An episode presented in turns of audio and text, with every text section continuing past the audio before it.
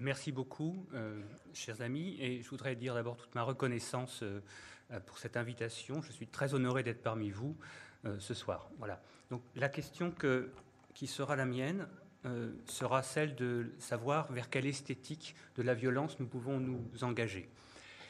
En voici les raisons. Le concept d'esthétique de la violence suppose tout d'abord, afin d'être compris, que l'on s'entende sur ce que signifie la violence, sur quoi porte fondamentalement, du fait de son génitif, cette expression. En outre, et selon les acceptions conférées au terme de violence, il est probable que le terme même d'esthétique change de sens. Telle est du moins l'hypothèse que je souhaite ici examiner. Or, à partir des diverses acceptions que le dictionnaire littré donne du terme de violence, il me semble qu'il est possible de dégager une caractéristique essentielle celle d'une force contraignante qui peut soit s'exercer sur autrui au point où celui-ci empathie, soit s'exercer intentionnellement sur l'auteur lui-même de la force. Dans le premier cas, lorsque la force contraignante s'exerce sur autrui, la violence qui peut alors être physique ou symbolique est connotée négativement. Elle est intrusion en autrui, bouleversement de sa constitution. Toutefois, dans le second sens, dans le second cas, son sens se renverse au point où la formule s'en trouve même positivement connotée. Ce sont les violents qui s'empareront du royaume des cieux, dit la Bible en Matthieu 11, 12. Cela ne signifie pas que ce sont ceux qui sont violents contre autrui qui s'empareront du royaume des cieux, mais que ce sont ceux qui se font violence afin de se contraindre à la justice. Une telle acception se retrouve même dans une pensée laïque comme celle d'Albert Camus, lorsque celui-ci euh, écrit, par exemple, c'est dans le premier homme, son ouvrage posthume, Un homme, ça s'empêche. Autant dire, un homme, ça se contraint, ça se fait violence, ça ne cède pas à ses pulsions.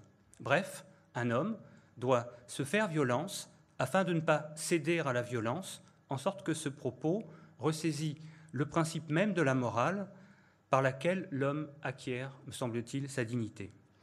Il est dès lors bien évident que l'expression même d'esthétique de la violence s'entendra en des sens différents et posera des problèmes différents selon le sens accordé au concept de violence, au point d'être amené à changer de signification.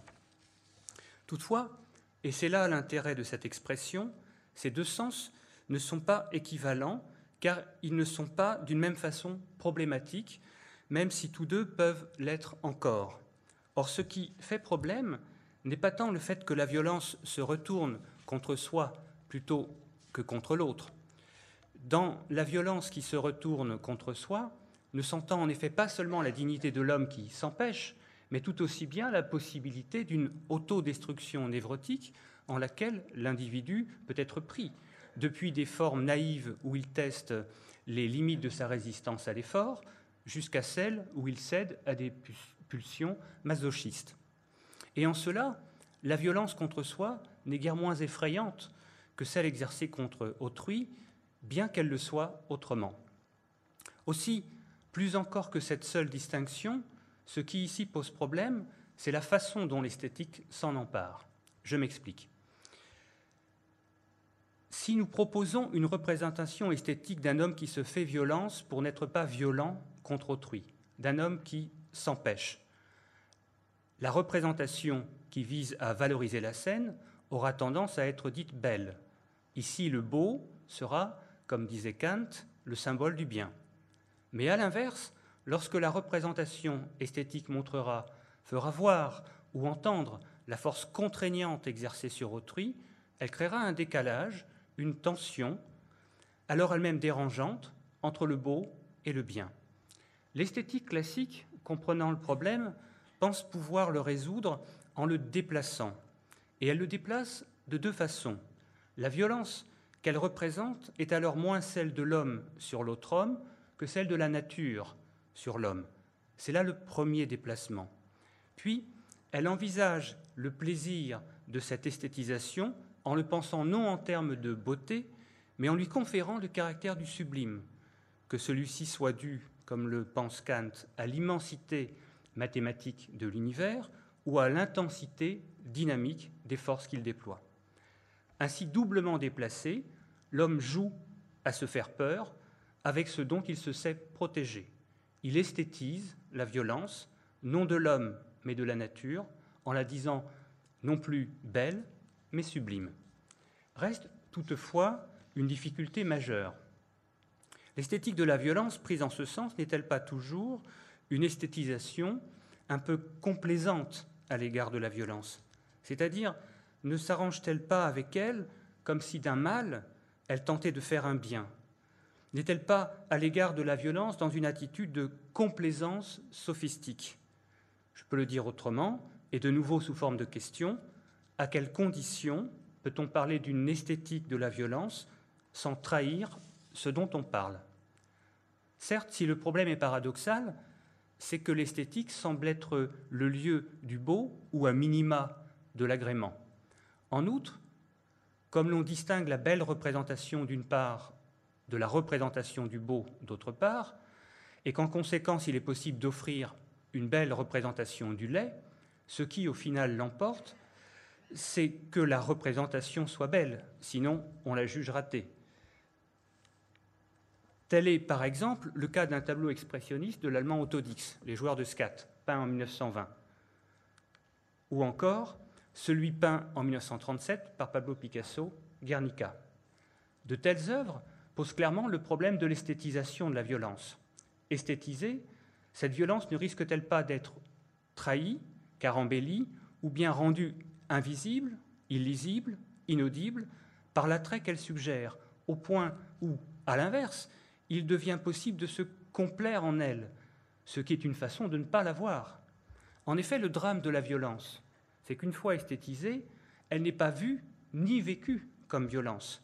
Et c'est en cela que consiste sa déréalisation.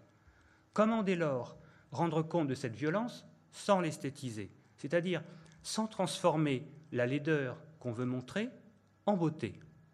Ce problème, l'art pictural classique l'a déjà rencontré, comme le montre le traitement par Titien autour de 1544 du meurtre d'Abel par Caïn.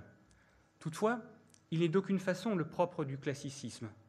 C'est en effet tout autant celui du cinéma comme art industriel au début du XXe siècle, dès qu'il s'est agi de montrer la violence, sous quelque forme que ce soit, de la violence sociale montrée dès 1914 par Charles Chaplin, à la violence politique telle qu'elle apparaît dans Timbuktu, le film d'Abdelrahman Sissako, en passant par toutes les formes plus classiques de mise en abîme du crime et du meurtre, et cela du western au film policier ou à celui qu'on nomme d'action.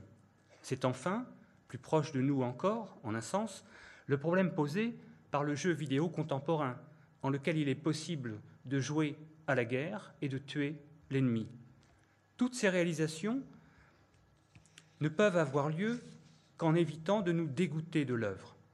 Et s'il est certes possible de justifier de telles productions, en disant par exemple que de voir tuer l'ennemi ou de jouer à le tuer virtuellement libère le sujet de ses pulsions agressives, l'empêchant ainsi d'une façon cathartique et paradoxale de passer à l'acte, ce qui est une thèse recevable, il n'en reste pas moins que la violence montrée, afin de rester supportable, est esthétisée, et qu'en cela, elle n'est pas clairement vue comme telle, c'est-à-dire comme violence. Toute la difficulté est donc de savoir s'il est possible d'élaborer une esthétique de la violence sans trahir l'objet qu'on se donne, à savoir la violence elle-même qui, comme le feu, n'est belle que de loin. Sommes-nous dès lors condamnés soit à commettre ou subir la violence sans l'esthétiser, soit à l'esthétiser sans jamais ne nous y confronter? On comprend par cette seule question que ce qui est ici en cause, ce n'est pas seulement le sens du concept de violence, mais que c'est peut-être et surtout celui d'esthétique. C'est pourquoi penser une esthétique de la violence, c'est avoir à se demander comment il convient de concevoir ce concept d'esthétique pour que l'expression prenne sens, vers quelle esthétique donc nous souhaitons nous engager. Or, à cette question, il me semble qu'il n'est qu'une réponse possible, celle qui remarque que si la violence nous affecte tant, jusqu'à susciter le rejet d'une représentation qui la montre, c'est qu'elle nous convoque au lieu où elle se trouve. Autrement dit, qu'elle a toujours pour nous rapport à ce qu'exister veut dire. Et dès lors, s'il peut y avoir du sens à parler d'une esthétique de la violence, n'est-ce pas à condition qu'avant même d'avoir rapport à la beauté ou à l'art, l'esthétique ait rapport à l'existence Or, comment faut-il entendre le concept d'esthétique pour parvenir à retrouver ce rapport à l'existence? Telle est la difficulté. La réponse, me semble-t-il, ne peut être que celle-ci. Il faut retrouver sous ce concept d'esthétique, qui est un néologisme tardivement forgé par un Allemand au milieu du XVIIIe siècle, Alexander Baumgarten, autour de 1735 exactement. Il faut donc retrouver non pas seulement le substantif qu'il est allé chercher, celui grec d'aesthésis, qui se traduit par sensation, mais le verbe estanomai, dont il provient, et qui peut se traduire simplement par le fait de sentir. C'est en effet la puissance de cette étymologie que Baumgarten, tout en, en l'exhumant, a immédiatement recouverte et occultée. Ce faisant, plutôt qu'une analyse du sentir, il a privilégié ce qu'on peut aujourd'hui nommer une théorie des beaux-arts, ou encore, plutôt qu'une esthétique sensible soucieuse d'expressivité, il a privilégié une esthétique artistique, soucieuse de jugement de goût, d'agrément et de beauté, autant d'ailleurs, et malheureusement ajouterais-je, que de signification. Or, le sentir est irréductible à la sensation. Et s'il en est ainsi, c'est qu'il n'ouvre pas, quant à lui, la voie à un processus de connaissance. Sentir n'est pas connaître, mais envisager un mode de présence qu'on peut nommer pré-réflexive au monde. Le sentir est au connaître ce que le cri est au mot. Ce propos, c'est celui d'un Allemand, Erwin Strauss, dans un livre absolument remarquable, écrit en 1935 et tardivement traduit en français, mais disponible dorénavant, du sens des sens. Or, le cri n'est-il pas l'expression, au sein d'une esthétique certes sensible, mais non encore artistique, d'une violence non esthétisée? Et le célèbre tableau expressionniste d'Edvard Munch, Le cri, est-il l'expression artistique de la violence ou n'en est-il que son esthétisation? Je précise encore le problème. Si l'esthétique, par la question du sentir, se rapporte à un mode de présence au monde, peut-on alors soutenir qu'une esthétique de la violence ne peut se montrer, c'est-à-dire se montrer sans esthétiser la violence, qu'à la condition de renoncer à toute tradition artistique, à toute volonté de faire œuvre d'art?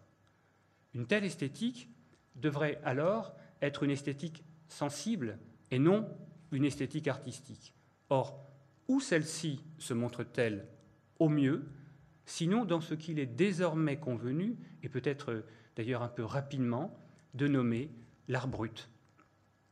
En proposant cette dénomination d'art brut, Jean Dubuffet a essentiellement voulu porter l'attention sur la puissance créatrice d'hommes et de femmes qui, autodidactes, ignorant de la culture artistique et en situation de marginalité, parvenaient à déployer sans souci aucun de reconnaissance une extraordinaire puissance créatrice. Mais il a également voulu, d'une part, ne pas psychiatriser cette production artistique, en la distinguant alors de ce qu'on nommait au début du XXe siècle l'art des fous. Et d'autre part, il a voulu penser cet art en opposition à ce qu'il a nommé l'art culturel. Si ce second point me semble avoir une grande pertinence, et pour nous ici un grand enjeu, il me semble que le premier point est aujourd'hui bien plus suspect. Pris dans la virulence d'un discours antipsychiatrique qui me paraît quant à moi un peu daté, il a bien souvent fait l'économie de la souffrance des individus auxquels il se réfère, individus qui sont non seulement des marginaux, mais qui sont surtout en grande détresse psychique, au point d'avoir pour beaucoup d'entre eux fait l'objet d'un placement hospitalier.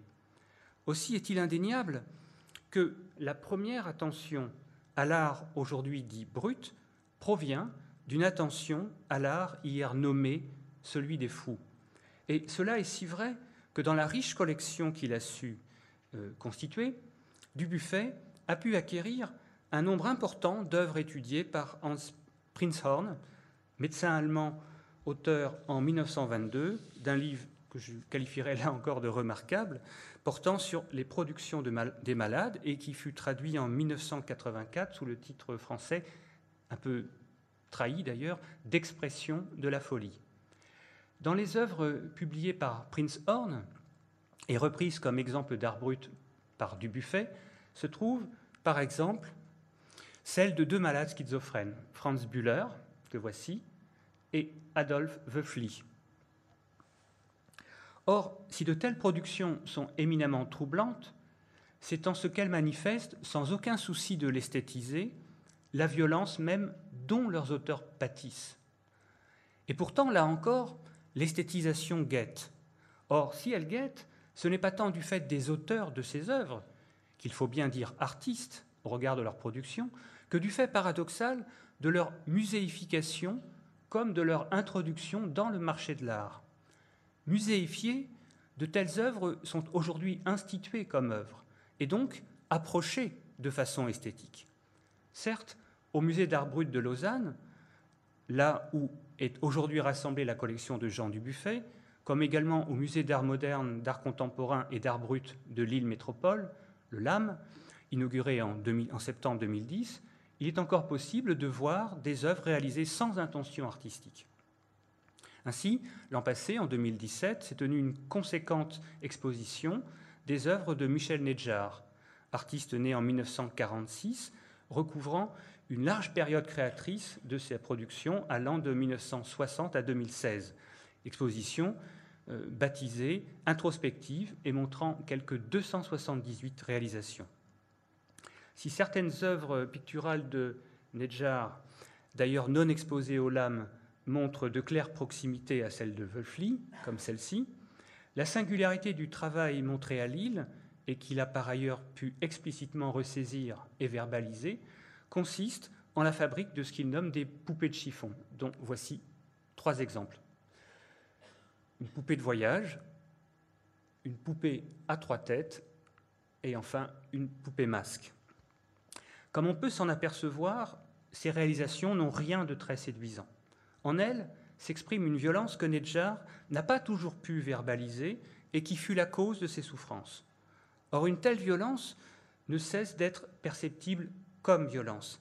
C'est là ce que signale la réaction rapportée par l'artiste lui-même d'une commissaire d'exposition qui, étant alors enceinte, renonça à faire elle-même l'accrochage des poupées de Nedjar et lui déclara tout de brut Ce n'est pas possible, c'est trop horrible. Et pourtant, ressaisie, travaillée, exposée, une telle violence est désormais consacrée œuvre d'art et comme telle commercialisée. Cet artiste bénéficie aujourd'hui d'une cote importante, en sorte que ce n'est pas à l'asile d'aliénés, comme on disait naguère, que ces œuvres se trouvent, et il faut bien évidemment s'en réjouir, mais dans des galeries d'art où elles se vendent cher. En voici de nouveau trois exemples.